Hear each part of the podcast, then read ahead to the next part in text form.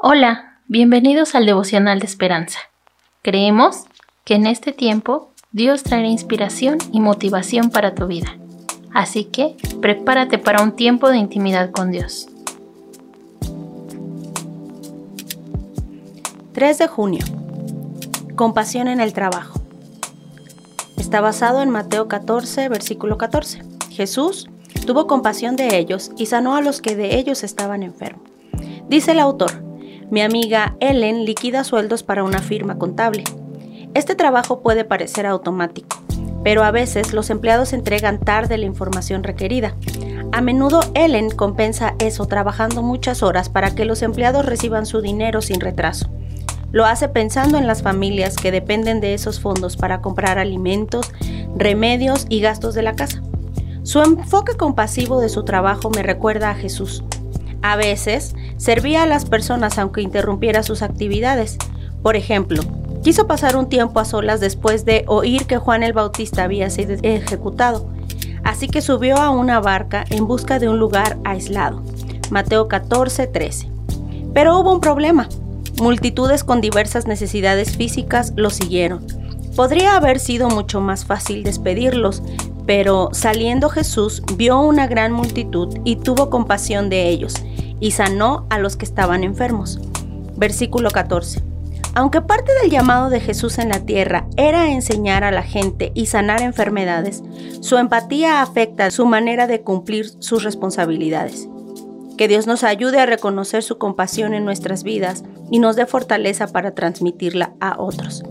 El devocional de hoy nos recuerda que el Señor ha sido compasivo con nosotros cada día, que podemos disfrutar de su amor, que podemos disfrutar de su compasión, de su provisión, de su sanidad, de su compañía, de su amistad en los momentos más difíciles de nuestra vida.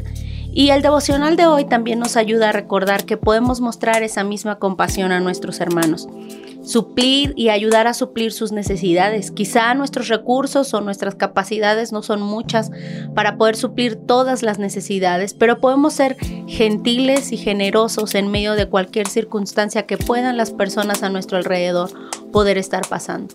Así que vamos a orar esta tarde. Señor, te damos gracias porque eres bueno. Gracias porque eres generoso. Gracias porque muestras tu compasión para con nosotros cada día.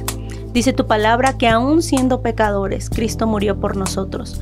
No hay mayor amor que este, no hay mayor amistad que esta, que aún siendo, Señor, eh, malos y buscando las, las cosas que no te agradan, podemos disfrutar de tu amor pudimos disfrutar de tu cercanía. Y hoy, Señor, te pedimos que puedas ayudarnos a poder mostrar esa misma compasión con otras personas que podamos ser generosos, que podamos suplir necesidades, que podamos orar por el necesitado y sentir amor y empatía ante la necesidad de otros.